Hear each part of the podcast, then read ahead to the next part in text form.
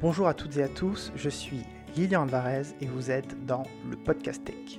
Aujourd'hui, je reçois Chris Saez dans le podcast. Il est le tech lead de chez Miro. Miro, c'est la startup qui fait de la mise en relation entre photographes et entreprises et ils ont levé plus de 230 millions de dollars euh, ces dernières années. Dans ce podcast, on va parler de plein de sujets avec Chris. On va parler du modèle économique et le concept de Miro, de comment est-ce qu'ils choisissent de développer une fonctionnalité plutôt qu'une autre, de l'impact qu'a eu cette incroyable levée de fonds au sein de la société.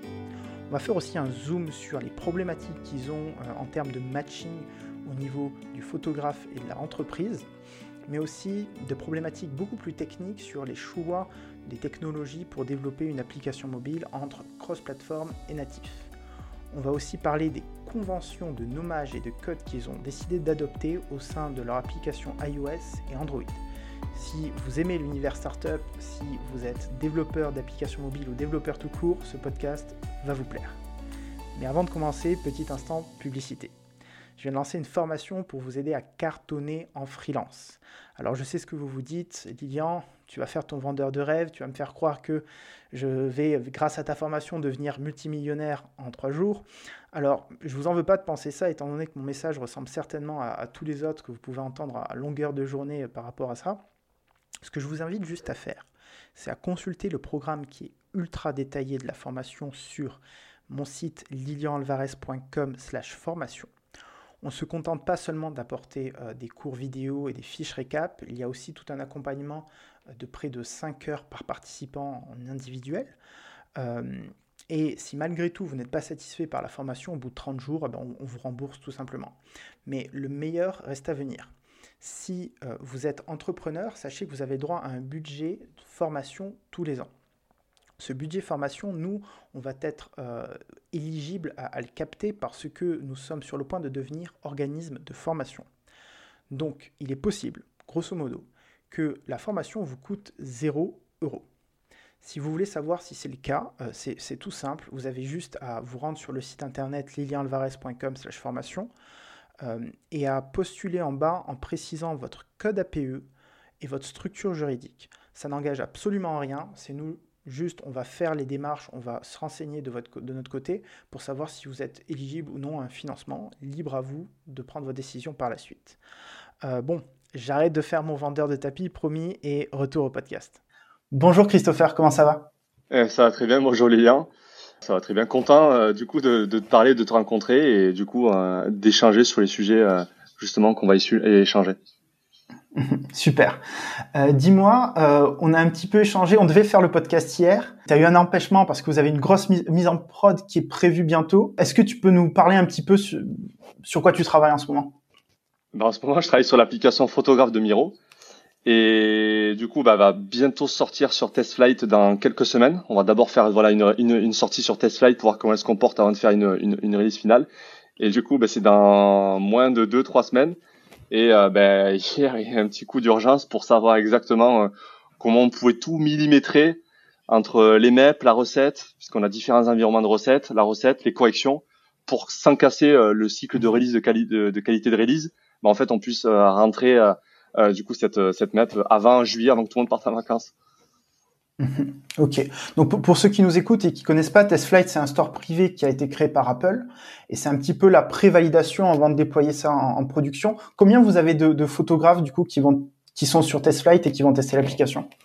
Alors, dans un premier temps, on va avoir euh, entre 30 et 50 photographes triés sur le volet. On prend ceux qui sont les, les plus actifs, ceux qui étaient impliqués dans la dans l'élaboration de cette app. Donc en fait, avant de faire l'app, on est allé chercher les, les, photographes qui vraiment ont vraiment beaucoup aimé travailler avec Miro, qui avaient des retours très constructifs sur les points positifs et les points améliorés. Donc en fait, ceux-là, on les a triés. On va leur faire, on les, on les fait participer tout au long de, du coup de, de l'élaboration de l'app, et c'est eux qui vont tester l'app du coup en premier. Et une fois que le, du coup le test sera concluant, on va l'ouvrir sûrement à tous les photographes. Du coup, ça sera la release euh, voilà euh, finale sur sur, sur l'App Store et le Play Store. Voilà. Ok. Euh, tu, as dit une chose intéressante. Si le test est concluant, comment est-ce que vous savez si le test va être concluant par rapport à cette première euh, bêta? Bah, on va voir déjà s'il n'y a pas de crash qui remonte dans, le, dans, dans Sentry, le, le, log reporter qu'on a mis. Donc déjà, si euh, du coup, euh, globalement, euh, s'il n'y a pas de crash, si, si on voit qu'il y a des crashs en rafale, bon, mais ça veut dire que là, on est tombé sur un cas qu'on n'avait pas vu et que des crashs, voilà, c'est quand même, c'est quand même à éviter. S'il n'y a pas de point de blocage, c'est-à-dire par exemple aussi des écrans qui viennent afficher, donc on va dire aux photographes qui nous remontent s'ils viennent être restés bloqués sur des écrans. Ça, c'est vraiment ça. Et si du coup les fonctionnalités qu'on a embarquées, qui sont les fonctionnalités minimales pour vraiment avoir déjà le, le, minimum vital pour euh, pour pour euh, pour l'application photographe, pour le pour faire ce qu'ils doivent faire sur le terrain, bah du coup si ça marche. Donc euh, s'ils nous disent bon c'est trop petit, c'est trop gros, ça on va le prendre en compte. Mais le plus important là, on va leur dire est-ce que toutes les fonctionnalités qui sont présentes, vous arrivez à les faire de bout en bout? Voilà. Donc c'est comme ça qu'on va récupérer leur feedback on verra si ça n'a pas craché et on verra s'ils sont pas restés bloqués sur les écrans. Euh, elle va permettre euh, quoi cette application concrètement? Tu peux nous, dire? Ouais, alors la alors l'application, elle va permettre de faire exactement ce qu'ils peuvent faire sur le terrain, sauf que ils perdaient du temps. Euh, il n'y avait pas la notion de temps réel avec les notifications push, c'est-à-dire ils avaient que les mails quand ils devaient recevoir des offres. Donc en fait, ce qui, se passe, c'est que Miro envoie des offres de, de shooting photo euh, à des photographes et ensuite ils acceptent ou ils refusent. S'ils refusent, on propose à un autre photographe. Et avant, ça se passe par mail et maintenant, ça se passera par notification push. Donc il y a plus de réactivité, euh, plus de réactivité, voilà. Il y avait par exemple un point de blocage aussi euh, qui était pas pratique, c'était ça arrive à des photographes qui, qui qui sur le terrain se rendent compte que le client finalement il n'est pas là, donc ils peuvent pas prendre de photos et ils doivent prouver qu'ils étaient bien sur place et que la porte était fermée, par exemple, ou alors que le client n'était pas prêt, ou plein de raisons. Et ça, avant, c'était, ils devaient prendre leur smartphone, prendre une photo, ensuite transférer la photo sur l'application desktop ou aller sur Safari mobile et uploader la photo. Bref, ils devaient quitter l'appareil photo pour aller sur un site web et uploader. Et des fois, ils devaient faire ça une fois qu'ils étaient rentrés chez eux et ils avaient, voilà. Pareil, ça, c'est une fonctionnalité qui va se retrouver sur l'application mobile où on va pouvoir, lors d'un shoot, directement dire j'ai un problème, prendre une photo et du coup, avec la localisation tout ça, on saura qui dit vrai et donc il y avait un problème et on pourra le, le, le rembourser ou, euh, ou vous reprendre un rendez-vous euh, pour, un, pour un autre shoot. Voilà. D'accord.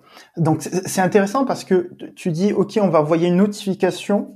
Si la personne refuse, on va envoyer la, notification à, quelqu'un d'autre. À aucun moment, vous allez envoyer le même job à plusieurs photographes.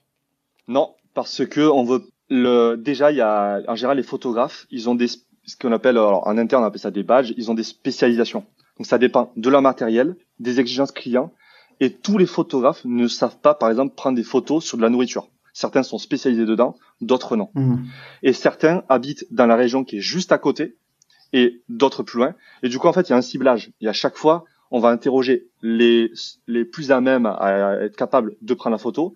Et s'ils disent non, ben évidemment, on va entre guillemets reculer jusqu'à être sûr de dire bon, on n'a aucun photographe. Mais on évite du coup de répondre à, à, à d'envoyer une offre à tout le monde, alors qu'on sait qu'il y, a des photographes qui sont vraiment, qui vont être capables de le faire dans des très bonnes conditions parce qu'ils habitent très près, parce que ils ont le matériel pour ça, et, et on, du coup on améliore le, la chance d'avoir un, bah, du coup un bon shooting photo. Donc c'est pour ça qu'à chaque fois on, on, fait ça vraiment photographe par photographe. Et c'est un algorithme qui fait ça toutes les 10 minutes, euh, je crois, ou euh, dès qu'il voit qu'on n'a pas de réponse ou qu'on a une réponse négative, dans ce cas-là, ça envoie notre photographe. D'accord, donc vous avez quand même dû développer un algorithme de matching entre la mission et le photographe. Exactement, exactement. Ok, donc il y a quand même une, dû avoir un gros travail au niveau des critères quelque part qui comptent, comme le matériel, tu disais, le, euh, la typologie de, la photographie, etc., etc. Exactement, ça c'est un travail qui est fait en amont par euh, les, euh, une équipe qui s'occupe de d'onboarder les photographes. Donc c'est là qu'ils lui disent qu'est-ce que tu sais faire? Euh, par exemple, moi je suis spécialisé dans l'immobilier, mmh. je suis spécialisé dans la nourriture. Ok, je coche. Et c'est quoi ton matériel? Est-ce que tu as un Canon, un Nikon? Est-ce que tu as un réflexe Est-ce que tu as euh, voilà, je, je, je, dis des, mots comme ça. Oui, non, ok. Ah, mmh. je sais que Uber eux demandent seulement du réflexe ou euh, je dis des bêtises, voilà, euh, enfin Uber Eats euh, ou euh, voilà notre client demande ah ben moi je veux que du Canon parce que euh, ça correspond à des, à des, à des exigences de notre côté pour plein de raisons et là tout de suite ben en fait on peut savoir, ça aide à, tout de suite à, à, à, plus tard à pusher des offres de shoot ciblées sur les photographes voilà qui correspondraient le mieux aux critères. D'accord. Aujourd'hui, qui sont vos clients qui ont besoin de ces photographes-là? Alors, pour l'instant, on est sur la nourriture et sur l'immobilier. Et, euh, et après, on a des tests en interne. Je, je, je, sais pas si je peux en parler sur une autre verticale. Euh, donc sur un autre secteur. Euh, donc euh, la nourriture et l'immobilier, c'est quoi? C'est Uber Eats, par exemple. Euh, c'est euh, tous les restaurants qui ont besoin de prendre voilà des shootings, des photos sur leurs nouveaux plats, par exemple. Et l'immobilier, ça va être Airbnb, ça va être des la forêt sur tout ce qui est de la location ou de la vente d'appartements où il faut prendre des jolies photos. Voilà. Donc ça, pour l'instant, c'est ces deux, euh, ces, deux secteurs qui sont utilisés en prod chez Miro. Donc plutôt B2B actuellement plutôt que du B2C. Euh, enfin, du B2B. Euh, oui, oui, du B2B, on peut dire. Donc aujourd'hui, il n'y a pas un particulier qui va dire oh moi j'aimerais bien faire un shooting photo euh, parce que euh, je vais aller faire du sport ou je sais pas, je vais faire une séance shooting. ils, ils vont pas venir sur Miro. Je pense pas parce que de point de vue nous, on préfère des gros clients sur lesquels en fait on peut industrialiser tout le processus et en fait, ces clients-là, eux, ils savent aussi comment on marche. Et donc du coup, eux, ils ont, euh, ils, ont déjà préparé, par exemple, des choses pour nous, et nous, on a déjà préparé des choses pour eux. Alors qu'un particulier, le temps que ça se mette en place, ça a des coûts, et en fait, ça risque d'être euh, grignoté sur la, la qu'on ferait sur le shoot. Donc, euh, pour l'instant, tout ce qu'on a monté en place, c'est vraiment sur des, des, clients qui sont capables de eux-mêmes euh, se mettre à l'échelle de, de, de scaler leur, leur, leur façon d'accepter des gens qui vont prendre des shoots pour eux. Je sais pas si tu si c'est c'est assez clair, mais euh, voilà, c'est il faut des, des, structures qui sont capables de, de mettre en relation les opérationnels de chez nous avec chez eux pour que quand on leur dit tenez, vous pouvez aller chercher les shoots sur ce FTP ou ça, ils savent tout de suite. Ils ont un espace ici, ils ont un espace là. Quand on va partir à des particuliers, on peut on, on sait pas sur qui on va tomber. Donc ça peut prendre beaucoup de temps et au final on a perdu de l'argent. Voilà. Ok. Et, euh, et aujourd'hui, comment ces euh, institutions, comme tu disais par exemple Uber Eats, Airbnb, euh, ils vous connaissent? Vous, vous, avez des commerciaux en interne qui vont faire ce travail de relationnel de, avec ces grosses boîtes-là ou comment ça se passe? C'est exactement ça. on a des on a des commerciaux qui qui regardent quelles sont les boîtes. Alors du coup dans le monde entier, parce que Miro ils sont dans, dans, dans, dans sur tous les continents. Et du coup on a des commerciaux qui parlent dans toutes les langues sur tous les continents et, et, et, euh, et, du coup, ça permet, ben voilà, on a on démarche, on regarde quelles sont les entreprises locales. On sait que Uber Eats, par exemple, ils sont dans le monde entier. Mais les commerces, du mhm. coup, il y a Uber Eats Latam, il y a Uber Eats États-Unis, il y a Uber Eats machin. Donc on, on sait que bah, il va falloir quelqu'un qui parle espagnol, quelqu'un qui parle américain, peut-être que même quelqu'un qui est sur place pour comprendre les contraintes qui sont différentes. Donc soit on a des opérationnels sur place ou des commerciaux sur place qui comprennent mieux les problématiques euh, sur le terrain, parce que quand même on a des problématiques de terrain hein, avec le photographe, et à partir de là, euh, ça, c'est comme ça que ça se fait. Donc oui, il y a un démarchage commercial euh, sur euh, euh ben, comment on fonctionne en termes d'industrialisation, en termes de ce qu'on est capable de faire ou de ne pas faire, et pour qu'après, mhm. ben, du coup, ben, les clients disent OK, on travaille avec vous, ou ah ben non, on peut pas travailler avec vous. Voilà. Mais oui, tout à fait, c'est comme ça que ça marche. Quel est le modèle économique aujourd'hui de, de Miro euh, alors, ça se prononce Miro. Miro, excuse-moi. ouais, non, t'inquiète, pas de problème. T'inquiète. Et alors, et euh, Miro, le modèle économique, c'est les clients. Ils disent, on a un, un, shoot, on a des shoots à faire, on a 50 shoots. On met sur la table, par exemple, hein, d'accord, euh, je vais dire un chiffre rond pour comprendre. On met 1000 euros sur la table. Et ensuite, nous, on fait toute la partie recherche de photographes, sélection de photographes, mise à, euh, on, on, cherche le bon photographe. On lui dit, tiens, on te propose pour, euh, forcément, on prend une commission, euh, et ça dépend de plein de critères. De, enfin, en, moyenne, c'est combien la, la, commission? Franchement, je sais pas pour pas te répondre, je ne connais pas le chiffre. Et je, je ah bon, tu connais pas le chiffre? Moi, je connais pas le chiffre de la commission parce que euh, je crois que c'est quelque chose qui peut varier en fonction de la négociation, en fonction de de, de ça. Je veux pas dire de bêtises. Euh, je, je sais pas si c'est fixe ou pas fixe. Et je sais pas si ça. T'as pas une fourchette à l'esprit? Franchement, je risquerais de dire des bêtises. Donc je pourrais te, je pourrais te dire comme de, euh, de, je sais pas, le modèle App Store, 30%. Euh, je sais que c'est quelque chose que c'est un peu le secret commercial parce que c'est un peu la, de ce qu'on nous a dit. On a déjà plus ou moins demandé. On nous a dit, c'est un secret commercial de la mesure où les concurrents, ils ont envie de savoir combien on prend pour commencer à proposer moins, si tu vois ce que je veux dire. Donc je, je, je ne sais pas. Forcément, il y a quelque chose qui fait les coûts, la marge. Donc à partir de ça, il reste une partie au photographe. Euh, donc je, je, je peux vraiment pas te répondre. Hein. Je, je sais que c'est une question que, que certains nous, demandent et je je me je je, je sais pas si ça varie ou pas, peut-être en fonction des clients, en fonction euh, de la complexité euh, de tout ça, mais je ne connais pas la marge. Et je crois que il y a très peu de monde c'est sauf la partie commerciale. D'accord. Même au sein de, de ta boîte, l'information, elle, elle, est quand même, elle, elle est pas trop connue. Sur celle-là, sur celle-là, ouais, on a, moi, j'ai un, je, sais pas, moi, naïvement, j'ai un ordre de grandeur. Je dirais euh, peut-être sur le modèle de l'App Store, par exemple, tu vois, où on prend 30%, mm-hmm. parce que ça, ça, il y a les coûts du serveur, je, voilà, des bêtises. Donc, je ne sais pas si c'est 30% plus ou moins. Franchement, j'en sais rien du tout. Donc, euh, je, me, je, me doute qu'on doit faire du, de, de la, de la, forcément de la marche sur le photographe, que le photographe doit gagner sa vie, et que nous, on a des coûts euh, sur la mise en relation, sur la prospection, en amont, la qualification. Je ne sais pas combien ça représente, vraiment. Ok, ok, ok. Euh, ça fait combien de temps que tu travailles chez Miro? J'ai rejoint Miro en juillet, donc ça fait eh ben, un an. Ça fait un an. Donc ça fait à peu près un an que vous travaillez sur la première version de l'application? Alors, ça fait pas un an. Ça fait pas un an, puisque moi j'étais le premier. Ensuite, j'ai recruté euh, Thomas et Clément, qui sont deux devs iOS Android, qui font les deux d'ailleurs maintenant. Et, mhm. Et du coup, on va dire le développement de l'application, il a commencé vraiment en novembre. Début novembre, on avait choisi comment on allait le faire. On avait toutes les billes, on avait les premiers écrans. On savait, ok, on va partir sur telle architecture, on va faire ça. Euh, Thomas, il a rejoint l'équipe le, si je dis pas de bêtises, ouais, le, le, 7 euh, autour du 7 octobre. Clément, c'était fin septembre. Et moi, j'avais pris un mois de vacances l'été, juste, à, juste après avoir rejoint Miro, parce que j'avais posé des vacances euh, justement euh, avant j'étais freelance.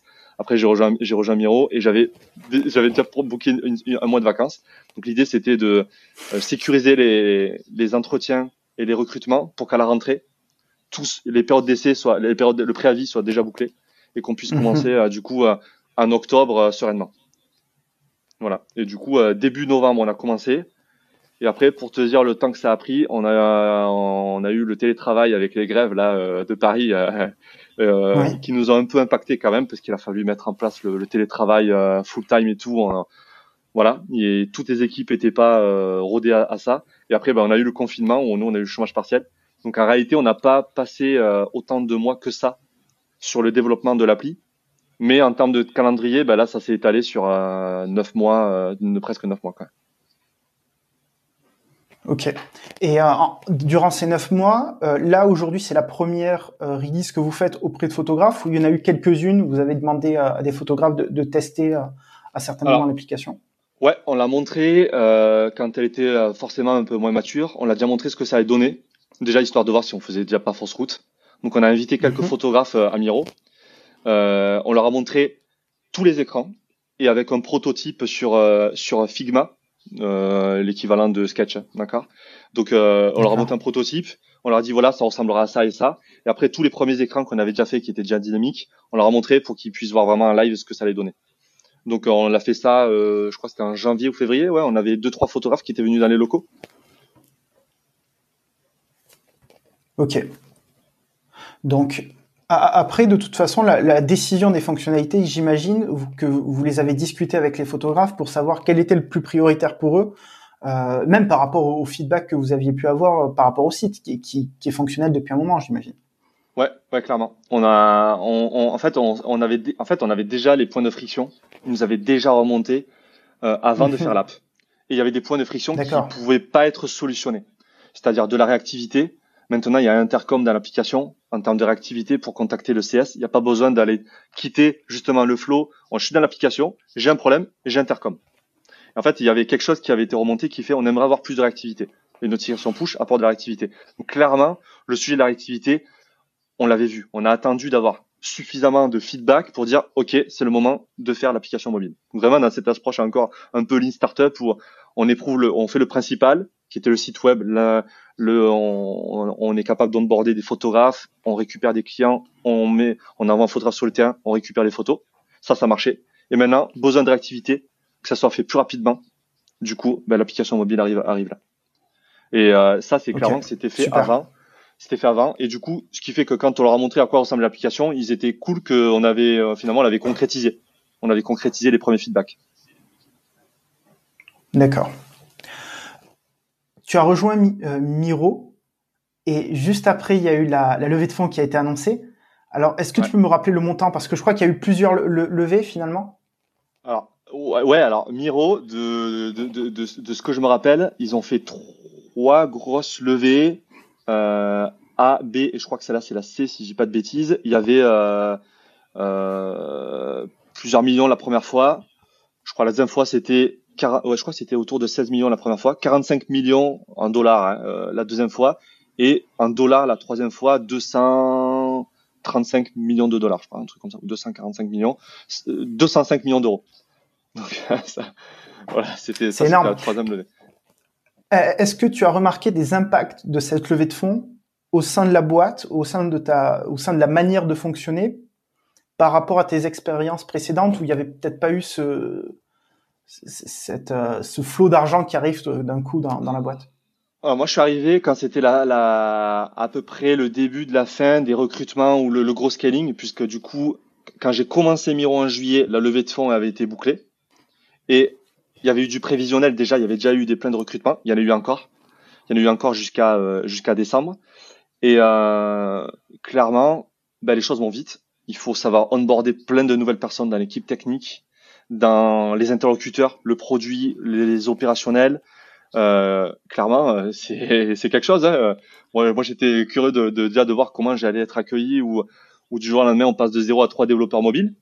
Et, euh, et ça s'est très bien passé hein, pour le coup. Et, euh, et voilà, ils ont ils ont ils ont tout fait en sorte pour que on, ils ont compris que l'onboarding des gens à Miro, c'était vraiment, ça allait être un vrai sujet. Donc, euh, on a deux jours d'onboarding où pendant deux jours, on est formé à la photographie de base. Donc, euh, c'est là que j'ai touché mon premier photo, appareil photographique, appareil photo, euh, euh justement réflexe, les, vrais avec les objectifs et pas numériques comme on a tous chez nous, enfin comme j'avais avant. et, et voilà, donc j'avais 5000 euros dans les mains. et... Ah oui, ah, c'est des beaux appareils photo alors bah, il en faut pour tester aussi, euh, faire des shoots en interne pour tester. Ouais, L'objectif coûte 3000 euros et le et la, et l'appareil euh, coûte 2000 euh, euros. Quoi. Donc c'est des c'est des hauts de gamme. Hein. Donc euh, voilà, ça ça pèse lourd. Hein. et, et donc voilà, c'était c'était intéressant de voilà de d'avoir ces notions de luminosité déjà pour comprendre un peu le métier du photographe. Donc ça c'était c'était vraiment bien. Et voilà. Et ensuite voilà de de rencontrer aussi les différentes équipes pour savoir quel est notre rôle à nous la tech dans toute la chaîne de Miro parce que nous, on est en milieu de chaîne. Il y a les avant et, il y a les après. Et nous, on est là. Quels sont les autres locuteurs Pour qui on fait? Pour les photographes, pour les opérationnels. Par exemple, pour la partie euh, application photographe. Et qui sont nos, inputs?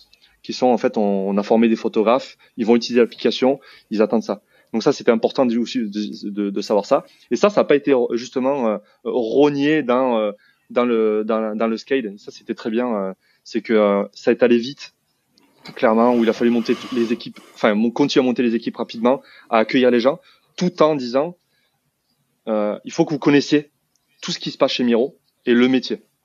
Voilà. Est-ce que tu as vu des impacts? Par exemple, on, on, dit souvent, enfin en tout cas moi, je l'ai vécu, mm. tu es, dans une boîte, euh, notamment une société de service, la, la notion du budget euh, est une notion clé dans la rentabilité du produit. Euh, dans une startup, euh, je dirais plutôt euh, SaaS, Software as a Service. Alors, je sais pas si je peux vous mettre dans, dans cette catégorie. Euh, Peut-être pas vraiment. Euh, mais ouais, il y, a, du terrain, donc je sais pas. Mais en tout cas, l'équation de la rentabilité, elle est moins, elle est moins évidente et peut-être elle est moins, peut-être qu'elle, comme elle est moins évidente, vous avez moins de pression, surtout avec cette levée de fonds. Est-ce que toi, tu as ressenti une différence au niveau peut-être du, du management au niveau de la, pression sur l'équipe par rapport à tes expériences précédentes où euh, ben voilà, voilà, il y avait un budget et, on savait que si on allait dépasser par exemple tant de jours de développement, et eh ben, euh, ben ça allait impacter la boîte et du coup il y avait des relations qui pouvaient euh, euh en, pâtir ou on allait sentir un, petit peu un coup de pression de, de, des managers. Alors, moi je l'ai je l'ai pas ressenti et on n'a pas euh, les robinets ouverts entre guillemets si je peux prendre l'expression où en fait euh, c'est pas parce qu'on a 205 millions qu'il faut les flamber et, euh, mhm. et, et justement je pense que de par euh, nos expériences à, moi et à Thomas et Clément qui sont déjà les trois développeurs mobiles pour parler de nous. En fait, moi je viens de la SS2I et de l'agence. Donc c'est-à-dire je suis habitué des budgets. Et le fait qu'on nous a dit il faut quand même sortir une MVP. Finalement c'est un peu l'approche. Il faut pas commencer à partir dans des ah mais il faut aussi faire ça, faut ça. Non, faut restreindre. Faut restreindre les fonctionnalités pour avoir déjà le, truc le plus fonctionnel possible. Et du coup, par conséquence, quelque chose qui fait qu'on va pas mettre beaucoup d'argent si en plus on s'est trompé puisqu'on veut tester. On veut être sûr que ce qu'on a fait, ça marche, ça correspond aux besoins des photographes. Donc à partir de là, à, Miro et je pense aussi dans d'autres startups qui ont, qui ont levé d'argent, j'espère, j'espère pour, pour, ces startups là, on a, on a pas, on s'est pas dit, on a l'argent qu'on veut pour faire ce qu'on veut. On s'est juste dit par contre, on veut euh, une CI et pas du Jenkins euh, parce que c'est plus compliqué à monter. On veut par exemple un Bitrise, ça coûte 40 dollars, ça nous fera gagner du temps en plus. Donc on l'a justifié ok, pas de problème. Donc on le met. Tu vois ce que je veux dire? On avait besoin du Nissan Charles. On s'est dit en plus, vu qu'on est, on peut être un remote et tout ça, ou voir dans d'autres pays, on prend le multisite. Ça coûte juste 700, 700 euh, euros. C'est une licence à vie. On n'a pas dit, on va prendre le truc à 100 euros. Donc on les justifie. Mais par contre, s'il faut faire une dépense comme ça, on le fait. C'est justifié. Et d'un côté, c'est bien aussi de justifier parce que ça permet de savoir vraiment si on a réellement besoin d'une chose. Et dans le cas du, du coup, donc ça c'était pour l'outillage. Et dans le développement, on s'est toujours dit, il faut quand même essayer de sortir l'application le plus rapidement possible, le plus rapidement possible, euh, pour éviter en fait cet effet tunnel ou cet effet où on peut se tromper, on peut faire des choses en trop, alors qu'en réalité, il faut tout de suite demander le, les avis du photographe. Dans le cadre de, l'application Miro. Donc vous, arriviez, vous arrivez quand même à vous restreindre et, pas à, partir en live parce qu'il y a, y a plein de cash dans la banque. Complètement, complètement, complètement. Et, et, je pense que c'est euh, c'est euh, voilà un peu le rôle des managers et c'est ce qu'a fait ce qu'a fait Miro et euh, ils sont pas trompés sur il faut embaucher des gens avec de la des expériences pour encadrer des gens qui ont pas trop d'expérience pour éviter justement que ça soit un peu foufou par exemple. Mhm. je pense que voilà. Donc on est on est bien encadré justement euh, à tous les niveaux pour rester toujours euh, les pieds sur terre. Ok. Euh, tu m'as dit que avant de rejoindre Hiro, tu étais freelance. Est-ce que tu peux euh, me dire qu'est-ce qui t'a motivé à, switcher? Parce que c'est quand même un, petit switch entre les deux. Et qu'est-ce qui t'a peut-être aussi poussé avant de te lancer en freelance Puis parce que je, crois qu'au début tu, me disais que tu étais dans les sociétés de services, puis tu as fait freelance, puis ensuite tu es revenu dans une, société si je puis dire. Tu es revenu au salariat. Euh, est-ce que tu peux nous, parler un petit peu de, ces différentes expériences et, de ta prise de décision Comment elle s'est faite? Ouais, bah du coup, euh, en plus, ça va parler aux, aux, gens qui t'ont déjà écouté sur la, la partie freelance et le, le, choix de la, de la, de, la société et, et le, le, pôle emploi, tout ça. Je voulais monter ma boîte. Et en fait, quand je dis je voulais monter c'est-à-dire je voulais pas devenir freelance, mais je voulais être euh, mon propre patron. Et j'avais eu une idée avec un, avec un collègue qui s'appelle Jean-Laurent. Euh, c'était, on était tous les deux dans la, dans la, dans la société de service euh, Link Value, et on s'était dit, on a envie Là, c'est le moment jamais. Là, maintenant, c'était, il y avait un, un bon timing qui s'était préparé. On avait assez d'expérience, on avait assez de contacts de clients. On s'est dit, faudrait qu'on monte notre, boîte parce qu'on a une bonne idée. Il faut qu'on la fasse, mais pour ça, il faut qu'on la finance. Et nous, on est euh, des développeurs qui ont fait une école. On voilà, n'avait pas des moyens de base pour dire on a 200 000 là, là tout de suite dans la poche. Et du coup, ce qu'on s'est dit, c'est il faut qu'on se lance en freelance d'abord, c'est-à-dire en bossant de notre côté, en facturant, parce que on gagne plus d'argent et, euh, et, on avait le réseau pour, on avait, on avait l'expérience, on avait tout ce qu'il fallait et, euh, on, on s'est dit, on va passer en freelance, quelques mois, on va mettre l'argent de côté, on va récupérer le pôle emploi avec la rupture conventionnelle. Donc c'est chose qu'on a eu. On a demandé la rupture conventionnelle pour euh, nos bons et loyaux services euh, chez Link Value. Ils ont accepté facilement? Ils, ils ont accepté. On a mis des arguments sur la table. Alors, attends, attends, ça, ça m'intéresse de, de, savoir un petit peu comment tu as négocié ça. Quels étaient les arguments? Est-ce que tu peux nous, euh, nous partager? Alors, on a des, on a des, on avait des arguments un peu différents entre moi et Jean-Laurent. Euh, on leur a dit la vérité que déjà on voulait monter quelque chose. Ça c'est vrai. Évidemment, ils n'ont pas accepté tout de suite. Euh, après, on a mis les autres arguments sur la table. Euh, en disant que euh, ça faisait trois ans qu'on était là, moi pour moi trois ans et Jean-Laurent peut-être un petit peu moins, et que on a réussi vraiment beaucoup de choses. On a, on leur a donné de la, de la visibilité grâce à nos victoires au hackathon. Moi, j'ai apporté, j'ai voilà, cet esprit entrepreneur, je l'avais déjà eu euh, chez les hackathons. J'en avais déjà fait deux et j'avais vu les impacts que ça avait eu, ben, un peu comme toi sur les, les podcasts, euh, de donner de la visibilité sur le savoir-faire technique, sur les discussions, sur les challenges. Et en fait, ça avait, je savais que ça pouvait leur, leur, leur ouvrir des portes. Et c'est ce qui s'est passé en fait. On a gagné plein de projets grâce à nos victoires à hackathon. Et ça, je leur ai, et ça, je leur ai dit que tout ça, ben, en fait, ça n'aurait pas pu y être si euh, j'avais pas apporté ça. Et donc je disais le, le, le retour de la pièce, c'est est-ce que ça serait euh, ça serait euh, ça serait pas le, le ben, un, un, bon un bon retour de pièce. Et donc avec tous ces arguments là, ça a été entendu.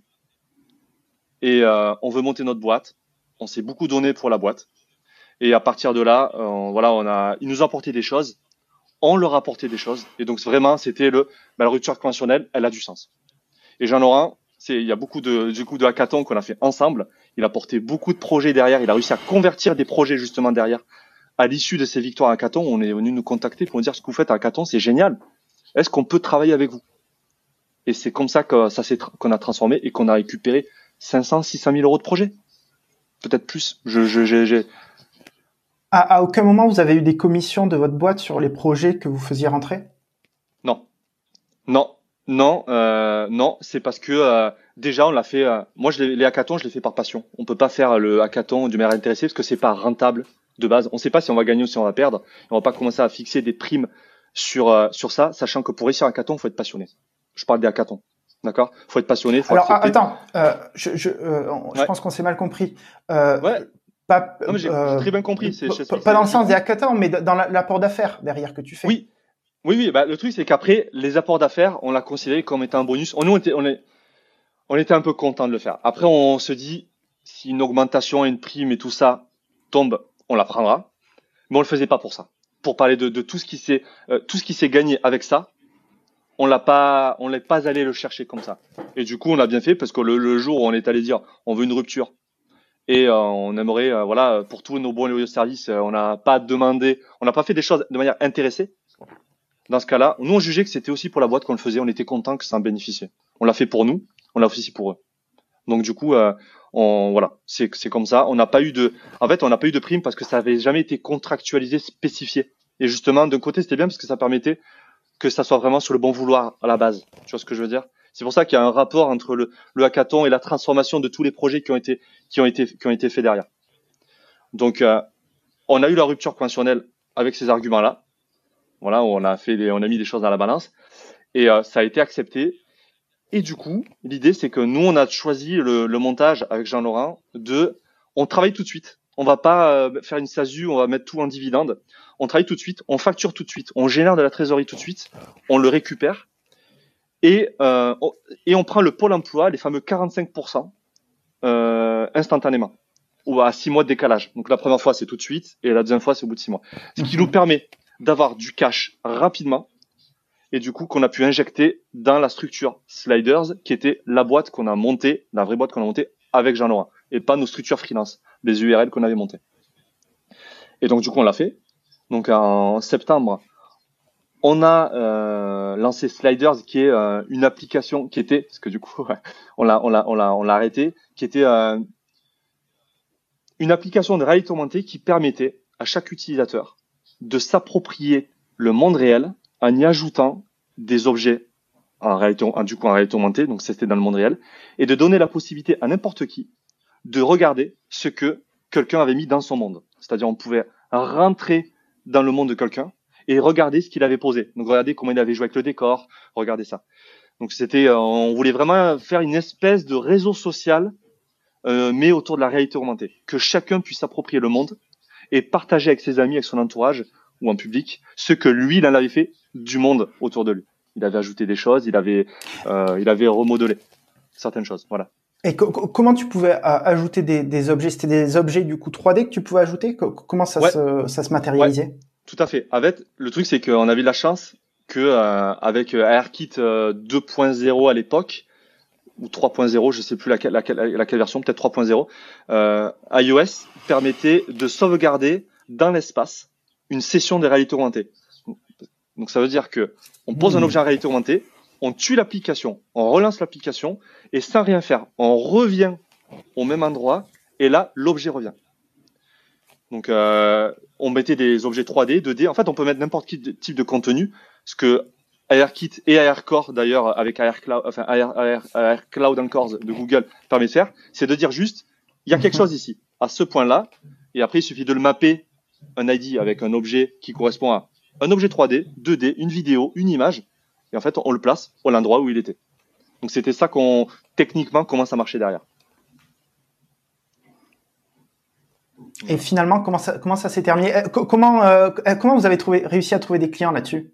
Vous n'en avez pas eu finalement? on en a, on en a pas eu. On était en phase de recherche. On a arrêté parce que euh, il nous fallait de l'argent. On avait cramé le budget. On avait embauché une designeuse. Euh, pour, on avait embauché une designeuse parce qu'il nous fallait une UX AR. Il nous fallait du design. Le, le, positionnement sur lequel on se posait, on pouvait pas se permettre de bricoler un truc technique. On devait avoir un truc en termes de le, en termes du X au niveau de la, la, partie réalité augmentée, il fallait un truc travaillé. Parce que faire une application en réalité augmentée, on l'a vu avec Pokémon Go, ça s'invente pas. Il faut penser qu'il y a des boutons pour permettre de positionner un objet, de pouvoir tourner autour, de le redimensionner avec des gestures. Et, et tout ça, ça, un développeur seul ne pouvait pas le faire. Donc il a fallu qu'on on, on embauche aussi une designeuse. Donc en fait, tout le budget euh, qu'on s'était mis euh, est passé dedans. Et ensuite, on s'est dit, on commence à empiéter sur euh, le, le, le, budget de réserve. Celui qui dit, euh, attention, la ligne orange vient d'être franchie, euh, il faudra prendre une décision. Et on a essayé de rencontrer des fonds, euh, des fonds d'investissement, ceux qui investissent par exemple en, de manière très tôt, les early, euh, je sais plus comment on appelle ça. Seed, on dit. Exactement, les, voilà, en seed, mais très, voilà, très tôt. Et en fait, voilà, ils nous disaient qu'on n'était pas assez mature euh, et qu'il nous manquait vraiment une partie commerciale. Et en fait, on s'est rendu compte peut-être qu'il nous manquait un élément dans l'équipe et que on n'arrivait pas à voir. Euh, on était allé voir la BPI, ils nous ont dit qu'on n'était pas assez mature. On a fait un prototype qu'on a soumis sur le store, mais ça suffisait pas parce qu'en fait, on nous demandait souvent de faire un petit peu de cash, ne serait-ce que 3 euros. Mais en fait, on l'avait pas. On n'était pas, on n'était pas en mesure pour faire 3 euros. Pour faire 3 euros, euh, tout ce qu'on devait monter derrière, c'était trop cher et on avait, on n'avait pas les moyens on n'avait pas les gens pour le faire, donc les moyens, les moyens financiers. Et du coup, on s'est dit, la marche là, elle est, euh, on n'a pas réussi à avoir de, l'argent pour continuer. On a essayé de faire un Kickstarter. On demandait 80 000 euros. Euh, et on a réussi à avoir, je sais plus, pas, 10, 15 000. Ben, bon, il nous fallait 80 000 pour vraiment faire notre MVP. On va pas faire quelque chose avec 15 000. Ça aurait été, voilà, on, disait, on, on, a besoin de 80 000 euh, pour faire ça. Et on les a pas eu. On s'est dit on fait rien parce qu'on peut pas les faire, on peut pas promettre quoi que ce soit avec ça. Et, euh, et du coup, le Kickstarter n'a rien donné. Euh, après, euh, chercher des business angels euh, ou alors des, des fonds euh, très euh, très early early stage, voilà, ça, on n'en a pas trouvé. Bon, ben, le, le, temps passé. Nous, on a, moi j'ai des enfants, j'en aurai aussi. Ben, on avait des dépenses et moi il fallait faire entrer de l'argent dans la, dans la famille. Et Donc ça, ça prenait d'un côté, ça prenait de l'autre. Et à un moment, on s'est dit, bah, il nous faut de l'argent. Il nous faut de l'argent. Alors, on s'était dit, on retourne en freelance. Et on verra. Si on, euh, remet de l'argent dans la trésor, on redonnera un coup de boost. Et euh, par la force des choses, on s'est dit, le temps a passé, on s'est dit, je pense qu'il euh, faut mettre ça de côté, vraiment plus long terme. On a décidé d'arrêter avec Jean-Laurent. Et du coup, ben, moi, j'avais été en mission chez Upside, donc euh, pendant quelques mois. Et comment s'est fait euh, mon passage euh, chez d'Upside à, à, Miro? Alors attends une seconde, ah, j'aimerais revenir sur, sur ce que tu as dit. Au, au, vu de, de l'expérience que tu as eue avec Sliders, est-ce qu'il y a des choses que tu aurais fait différemment? Ouais, clairement. Le, alors le Kickstarter, le Kickstarter, il nous a vraiment beaucoup appris. comment faire une campagne Kickstarter? On a compris que pour réussir une campagne Kickstarter, et d'ailleurs c'est un peu, euh, ça va parler à, à, à tous nos euh, Apple euh, Apple users, Mac Génération a fait un Kickstarter au même moment. Donc on s'est pas mal inspiré de leur campagne. On s'est pas mal inspiré de leur campagne. On a parlé, j'ai parlé avec Stéphane de, de Mac. On a pas mal échangé. Il nous a donné des conseils. Merci Stéphane. pour essayer de, il y a des pièges à éviter quand on fait un Kickstarter. Donc ça, les pièges de base, grâce à ces conseils, on les a évités. Alors, c'est quoi les pièges Partage-nous les infos. c'est assez technique sur le, c'est relatif au Kickstarter. Hein, c'est euh, proposer des trucs réalisables, ne pas euh, mentir, euh, par exemple, sur ce qui peut pas être réalisable. Par exemple, si tu dis une somme, tu dis à 80 000, je suis capable de le faire. Faut pas que ça soit sous-évalué pour essayer d'avoir eu les 80 000. En réalité, il y en avait 100 000. Parce que du coup, tu risques de te mettre la communauté à dos en leur disant il y a du retard, ou leur disant on n'a pas réussi à le faire et, euh, et, ça va créer la déception. Donc il faut surtout pas créer la déception en étant totalement transparent avec ce que tu seras capable de faire pour X euros, pour une pour par, par somme. Donc de, de, de, vraiment être réaliste et de vraiment être honnête dans ce qu'on est capable de faire. Ça, ça faut le savoir. Et ça c'est quelque chose qu'on savait pas forcément parce qu'on l'avait jamais fait. Donc ça c'était un des trucs que je me rappelle.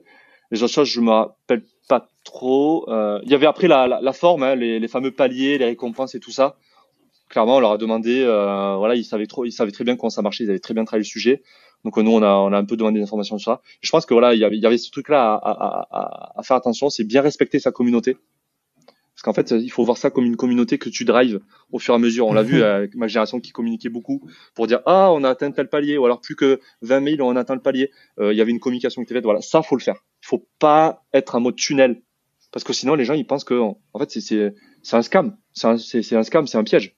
C'est juste pour récupérer de l'argent. Donc voilà. Euh, le Kickstarter, ouais, il nous a appris beaucoup parce que pour, pour nous, hein, une des principales raisons de l'échec de Kickstarter, et par exemple, quand on voit ce qui s'est passé avec ma génération, où ils ont très bien réussi, c'est qu'ils avaient la communauté. Et la communauté, ma génération, ils existent depuis 1999. Ils existent depuis très longtemps. Ils ont des millions de lecteurs. Enfin, ils ont des millions de pages vues, ils ont des centaines de milliers de lecteurs et des passionnés. Des passionnés, des gens qui sont impliqués dans le forum de ma mhm. génération. Ils sont, ils sont impliqués, ils sont, ils, créent eux-mêmes du contenu. Donc, et nous, on est arrivé en demandant à des gens qui ne connaissaient pas, pouvez-vous participer? Mais ça peut pas marcher. Pourquoi les gens nous feraient confiance? Ils ne connaissent pas. On n'a jamais, en fait, on n'a pas créé de communauté avant pour dire maintenant on a besoin de vous. On a dit on a mhm. besoin de vous. Et en fait, on était en train de créer cette communauté-là pendant le Kickstarter. C'est à ce moment, pendant le Kickstarter, juste avant, qu'on a créé une page Facebook, qu'on a créé un compte Twitter. Mais ça, il fallait le faire avant, mais bien avant. Il fallait communiquer sur ce qu'on a envie de faire avant. Et d'ailleurs, pour être sûr que ce qu'on allait faire, c'était quelque chose que les gens appréciaient, qu'ils aimeraient que ça soit fait. Et ça, on l'a fait pendant et on aurait dû le faire avant. Voilà. Ok. Donc ça, c'est la, plus grosse leçon que tu, as apprise de cette expérience. Clairement, clairement. On pouvait pas, on pouvait pas se lancer comme ça sur un Kickstarter. En fait, on n'était pas un jeu on n'était pas un jeu et encore même un jeu. Quand je revois euh, des Kickstarter qui ont été faits autour d'un jeu, euh, disons on va être un clone de Crash Bandicoot. Mais les gens Crash Bandicoot ça leur parle. Ils ont une communauté. Les gens savent que c'est Nintendo, que ça. Donc quand on leur dit on va faire un clone de Crash Bandicoot, mais il y a tous les gens qui ont adoré Crash Bandicoot qui vont être déjà dedans. Donc en fait il y avait il y a déjà une communauté. Tu vois? Et nous on n'avait pas. Du coup on, a contacté tous nos amis, euh, tous nos proches, les proches de nos proches. Donc ça a marché. On a mis 15 000 euros. Mais c'est tout. Ok. Voilà. Ok, ok. Et euh, donc après ça, donc tu fais Upside et, et ensuite tu, as, tu es arrivé chez Mirou? Non, pas, pas tout de suite. Bah si, si, si, si, ça s'est fait, ça s'est fait tout de suite. J'étais chez Upside. Euh, il y a un chasseur de tête qui m'a contacté. Il m'a, sans trop m'en dire, mais il a, il a, il a forcément tapé dans, dans quelque chose que personnellement je, je, je recherchais. C'était euh, moi, je voulais monter ma boîte parce que je voulais être un peu le, le lead mobile, vraiment euh, directeur technique mobile de ma boîte. D'accord? Parce que euh, voilà, il y a des choses que je sais faire, je jugeais que c'était le bon moment. Et là, un chasseur de tête me dit, il y a une société, une start-up euh, qui a, alors ils n'avaient pas encore levé euh, les 205 millions, ils avaient juste fait les 65 millions, là les 45 plus 20, euh, les 65 millions. Il me dit voilà, ils cherchent leur nouveau responsable du pôle mobile. Et, euh, et du coup, euh, il me disait que mon profil, entrepreneur, euh, iOS, Android, euh, franchement, matché avec les, euh, les prérequis mhm. pour correspondre au, poste où il y a tout à faire dans un, dans un environnement startup. Il faut quelqu'un avec de l'expérience et qui a pas peur de tester, de rencontrer des gens, de les écouter, de dire ah ça ça va pas, on refait. Voilà. Et, et moi ça me plaisait de dire ben finalement voilà je suis un peu euh, je vais être bah, la, tête du pôle mobile, hein, le, le lead tech, mais un peu plus, un peu produit aussi euh, mobile, et, euh, et de dire voilà, euh, il y a tout à faire et sur la partie produit et sur la partie technique. Et c'est quelque chose que je voulais faire chez Sliders au final.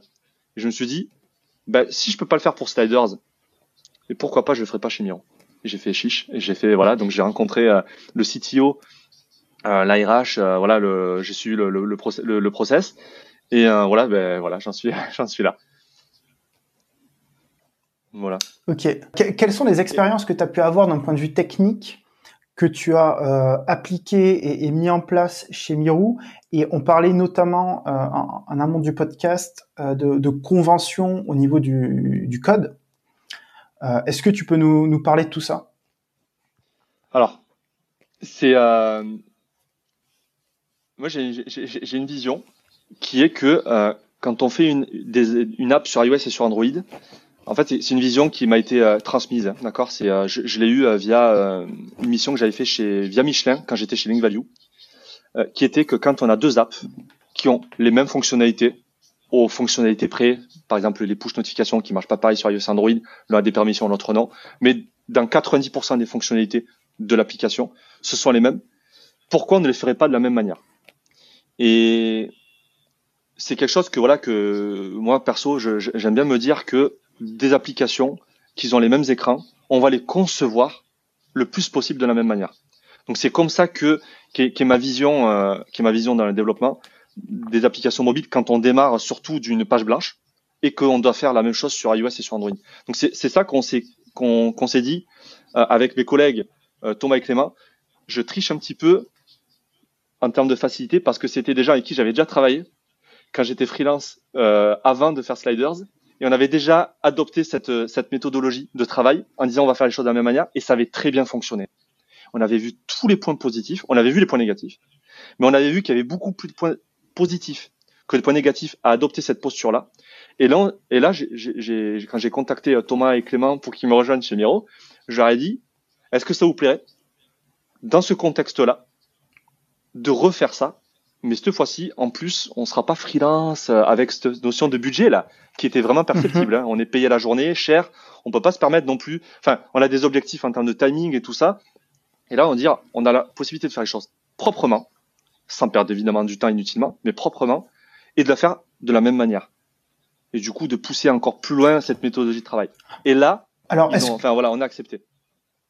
Est-ce que tu peux expliquer euh, et rentrer un peu plus dans le détail du, euh, de, des similitudes qu'il va y avoir du coup entre iOS et Android? Est-ce que vous vous êtes posé la question du cross-platform et de vous dire ok on veut faire absolument les mêmes écrans ou est-ce que vous dites ok il y a quand même des spécificités entre les guidelines de design d'iOS et de Android donc on va essayer de les prendre en compte? À, à quel endroit en fait euh, cette similitude euh, elle est présente? Alors on s'est posé la question du, cross-platform. On se l'est posé euh, déjà avec le CTO euh, lors de mon entretien. Lors de mon entretien. Et là, je lui ai demandé qu'est-ce qu'il avait besoin réellement de faire, que ce soit maintenant ou plus tard, parce que ça, il faut y penser. Le plus tard, c'est combien? Est-ce que c'est dans 10 ans ou est-ce que c'est l'année prochaine? Et c'est exactement ce qui s'est passé, c'est qu'il m'a dit, on envisage dans un an des choses, et ces choses-là ne pouvaient pas être faites en solution cross-platform. Je vais, je vais, expliquer ce que c'était. Euh, donc, quand j'ai dit, quand il m'a dit ces besoins-là, j'ai dit, OK, dans ce cas-là, on va partir tout de suite sur du natif. Et là, il dit, c'est exactement aussi ce que j'avais en tête euh, vis-à-vis de, bah, de vis-à-vis de ça. Donc, il y avait des écrans qui clairement euh, étaient assez simples à, à, développer, à designer. Il y avait rien de spécifique. Sorti son contexte, clairement, ça avait du sens de le faire en React Native, en Xamarin, en, en Flutter, en, en, en, en toutes ces choses-là. Euh, mais avec le contexte qui était, il va falloir que on arrive à brancher un smartphone à un appareil photo réflexe pour récupérer en live les photos prises par la photo par USB dans l'application. Ça, il n'y a pas de plugin à ma connaissance qui est capable de le faire. il fallait vraiment mettre les mains dans le cambouis pour avoir un truc aux petits oignons qui correspondait à nos besoins.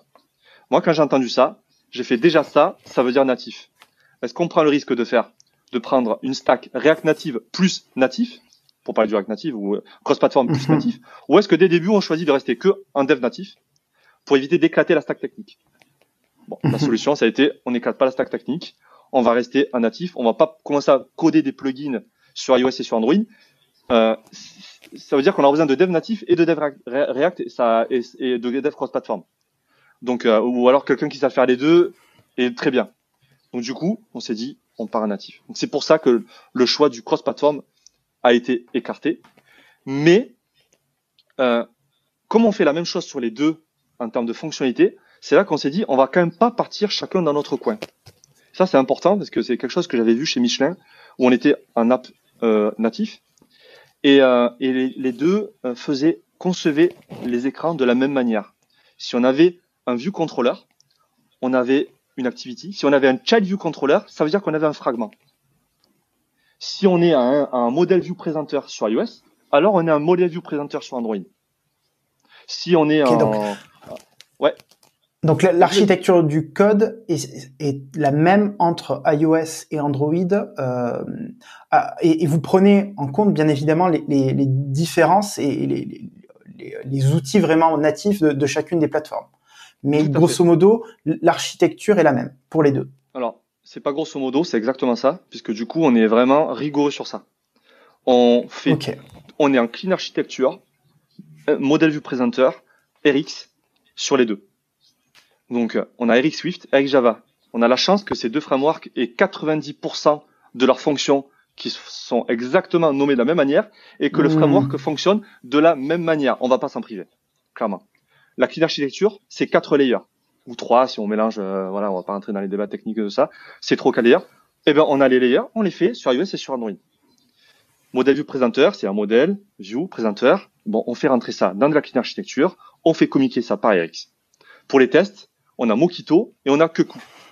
Les deux, Keku a clairement été inspiré de l'API Mockito et le dans la doc. Les deux font verify, stub, mock, spy on écrit les tests de la même manière. On a une même architecture, on a les mêmes tests.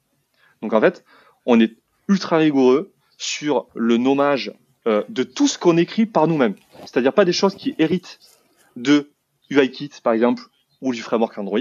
Parce que sur ça, on se dit qu'on veut garder l'expressivité de qu'est-ce qu'on manipule. Donc si on manipule une recycler view ou une table view, l'objet s'appellera quelque chose table view. Par contre, ce quelque chose-là sera le même entre iOS et Android. Par exemple, ma, euh, par exemple, Toto Table View, Toto Recycler View. Ça nous permet après, si on veut automatiser les différences, de dire quand on a Table View, on s'attend à avoir Recycler View, et le reste, il faut que ça soit le même. Comme ça, quand on commence à chercher sur un projet ou sur l'autre, on s'y retrouve. On n'a pas d'incohérence au niveau des nommages. On manipule un objet d'un côté, il faut que ça soit le même de l'autre, si c'est les mêmes écrans, si c'est les mêmes fonctionnalités. D'accord. Ok. Quels sont les avantages et les inconvénients de cette mise en pratique?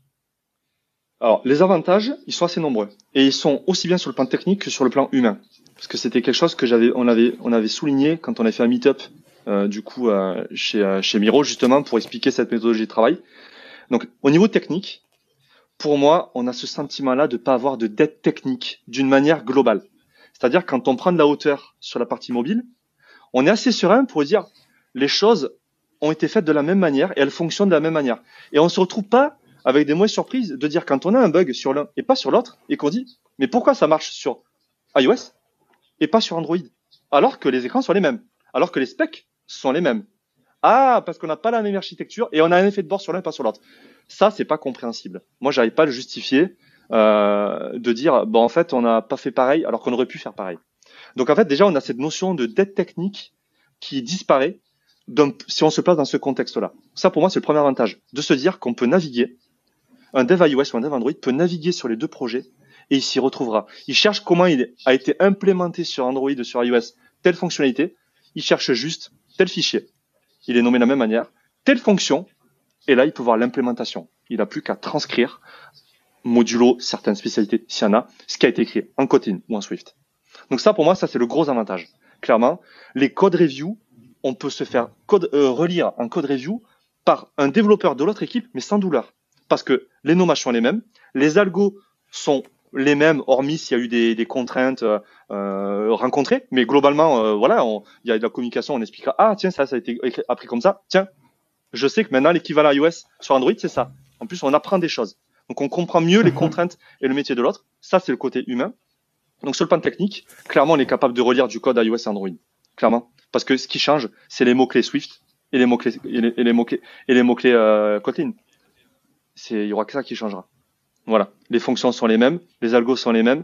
Voilà. Nous ce qu'on fait en plus l'autre avantage de, fonctionner comme ça, c'est que pour bien fonctionner, on a mis enfin on fait ce qu'on ce appelle un peu un grooming technique.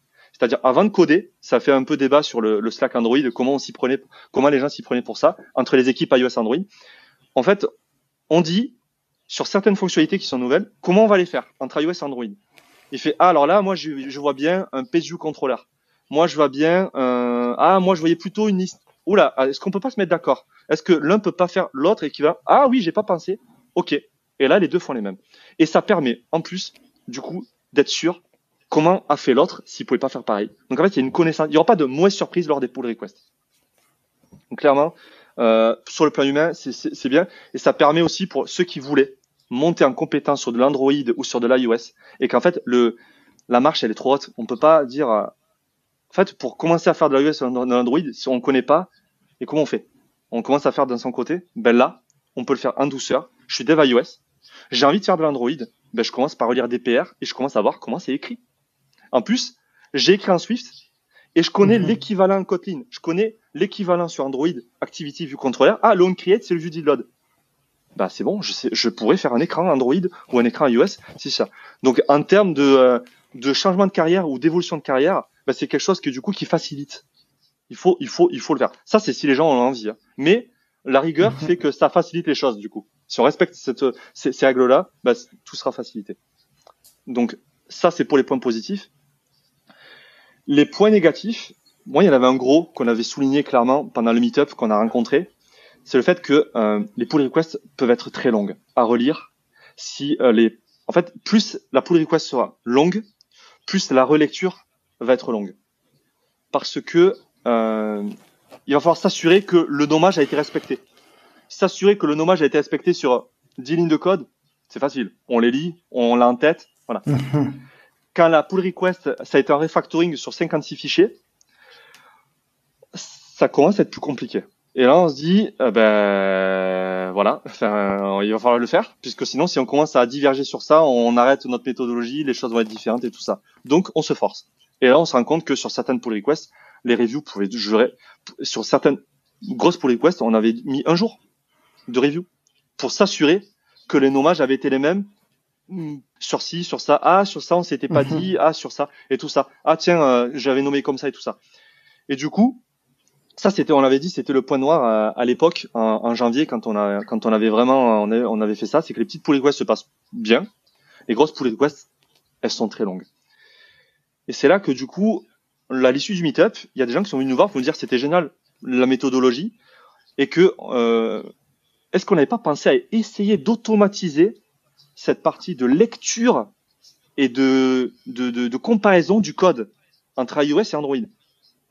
Et en fait, en, parlant, on a imaginé un process sur la CI ou un script et quelque chose en disant est-ce que c'est pas jouable quand on est sur iOS lors de la CI de dire je clone Android comme je suis sur la CI, je suis dans la branche en cours, je récupère les fichiers modifiés sur iOS et je vais aller chercher dans la bonne branche Android ou sur Develop ben, ces fichiers-là pour voir s'ils sont bien nommés. Et au lieu de moi faire, les humains faire la lecture manuelle et la comparaison, que ça soit fait automatiquement et qu'après via Danger qu'on a mis en place dans la CI, qui nous a vachement aidé pour, pour, pour notre méthodologie, de dire, ben en fait, on remonte ces différences-là sous la forme de warning à la pull request. Et donc, tu n'as pas besoin de, de, lire le code source, je l'ai lu pour toi et voilà où sont les différences.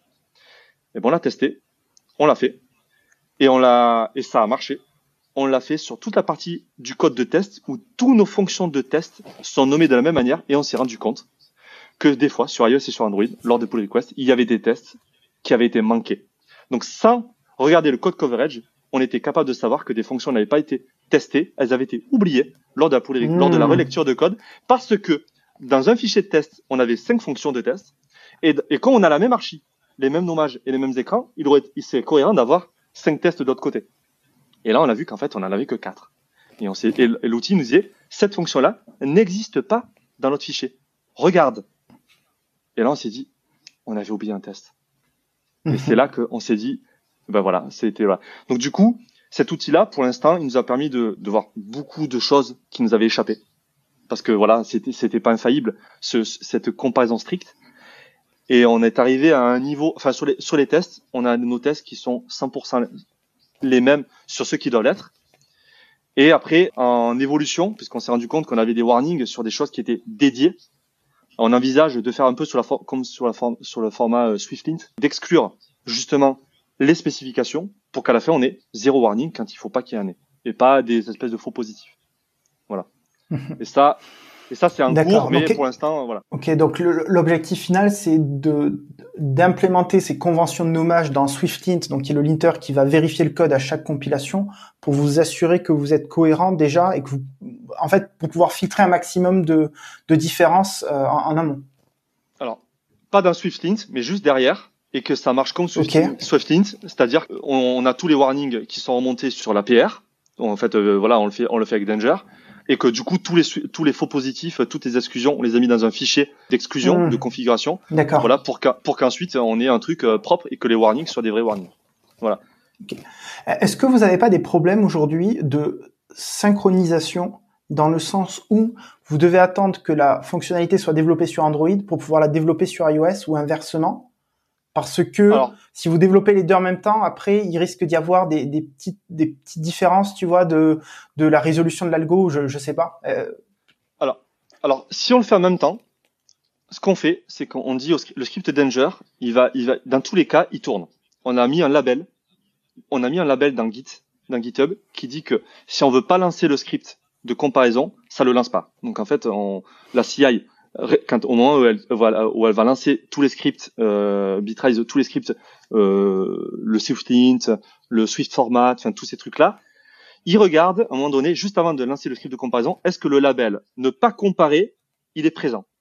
S'il est présent, déjà on compare pas. Ça veut dire que volontairement, on ne veut pas que ça soit comparé parce que peut-être que le décalage, il, enfin tous les warnings voudraient strictement rien dire puisqu'en fait ils ont pas été, ils ont, en fait la, la fonctionnalité, elle est soit dédiée, soit euh, elle n'a pas été encore développée sur Android. Mhm. Donc déjà pour, pour ça, on, on, l'a fait avec ça, pour éviter d'avoir des warnings inutiles.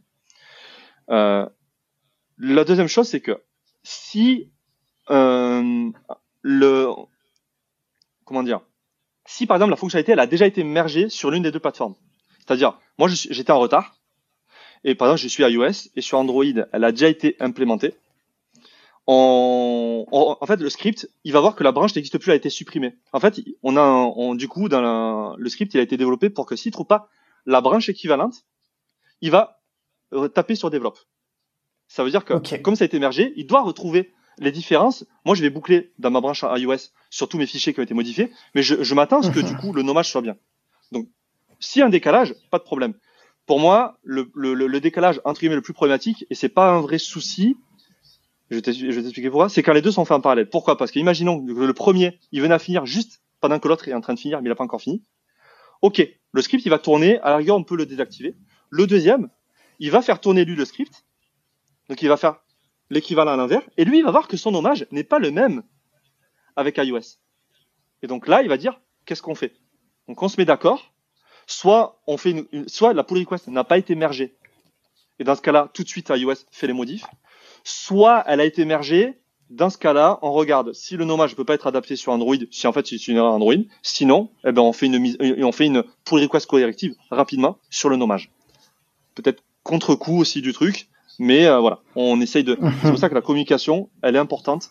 Et ces problèmes-là sont surtout visibles quand on construit des, beaucoup de nouvelles choses, mais pas quand on les maintient. Quand on les maintient, les fonctions sont déjà écrites tout est déjà mhm. quasiment fait, l'architecture elle n'est pas à revoir, donc en fait les différences sont très minimes. Par contre, quand c'est sur des nouvelles choses, c'est important de se parler avant. Ok, donc il n'y a, pas vraiment de gros avantages à être le premier à, pousser la nouvelle fonctionnalité et à dire, euh, tu sais quoi, c'est à toi de t'adapter à ce que je viens de faire, mon, coco. Non, non, c'est trop facile. C'est trop facile, c'est pas sympa, c'est trop facile. Et surtout que non, non, non, non, non, non, ça, Mais attends, attends, ne, ne, me dis pas que c'est pas arrivé au début je dirais pas que ça pas arrivé au début. Par contre, que des fois, ça nous dit j'ai poussé un premier pour rigoler. Ouais, ça, ça nous arrive. Clairement. mais par contre, euh, par, mais par contre, comme c'est jamais le même qui est premier, bah du coup, euh, de toute façon, on passe tous à la casserole. ouais.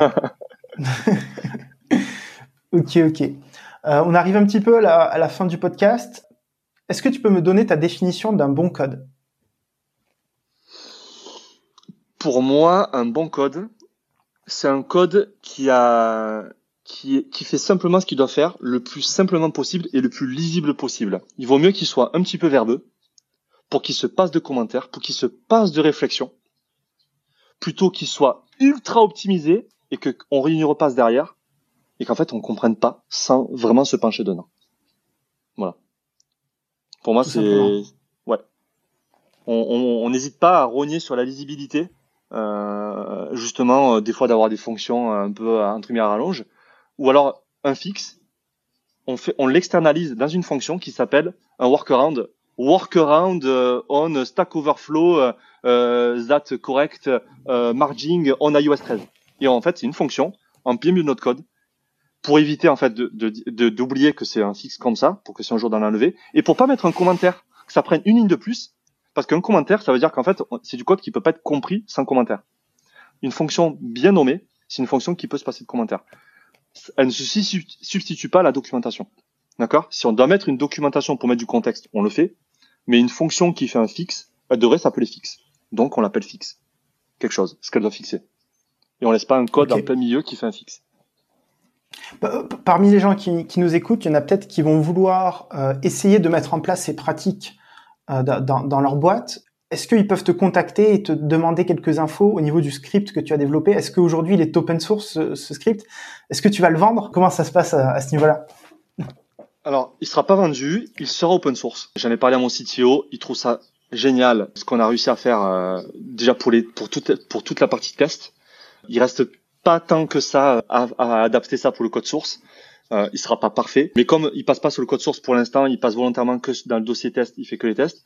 On envisage clairement de le passer open source parce que c'est quelque chose que que je voudrais que voilà partager ça à la communauté pour tous les gens qui qui disent c'est une c'est une grosse marche et c'est vrai de, de, de, faire du cross native, ce qu'on appelle du cross native, c'est-à-dire du natif mais ensemble.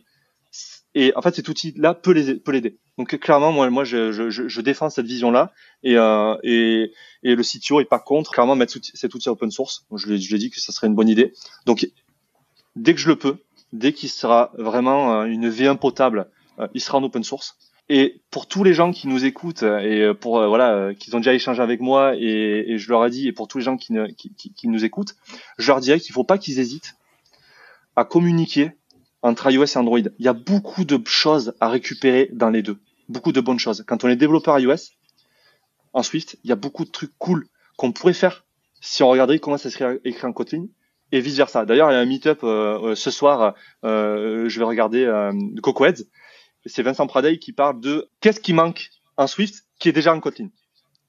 Voilà. C'est c'est vraiment moi je voilà j'ai hâte de regarder ça parce que c'est vraiment euh, pour moi c'est un enjeu d'essayer de mieux comprendre ça donc de pas hésiter à parler à nos développeurs homologues d'en face de la plateforme euh, de la plateforme en face et de récupérer tout ce qui est récupérable des informations de comment ils ont fait ci parce qu'en fait il y a beaucoup de choses qu'on peut faire de la même manière et quand c'est fait de la même manière ben, quand il y a un point de blocage on peut toujours dire, ben, je vais aller demander à l'équipe Android comment ils ont fait. Et ils vont pas nous dire, ah ben non, on est sur une architecture complètement différente.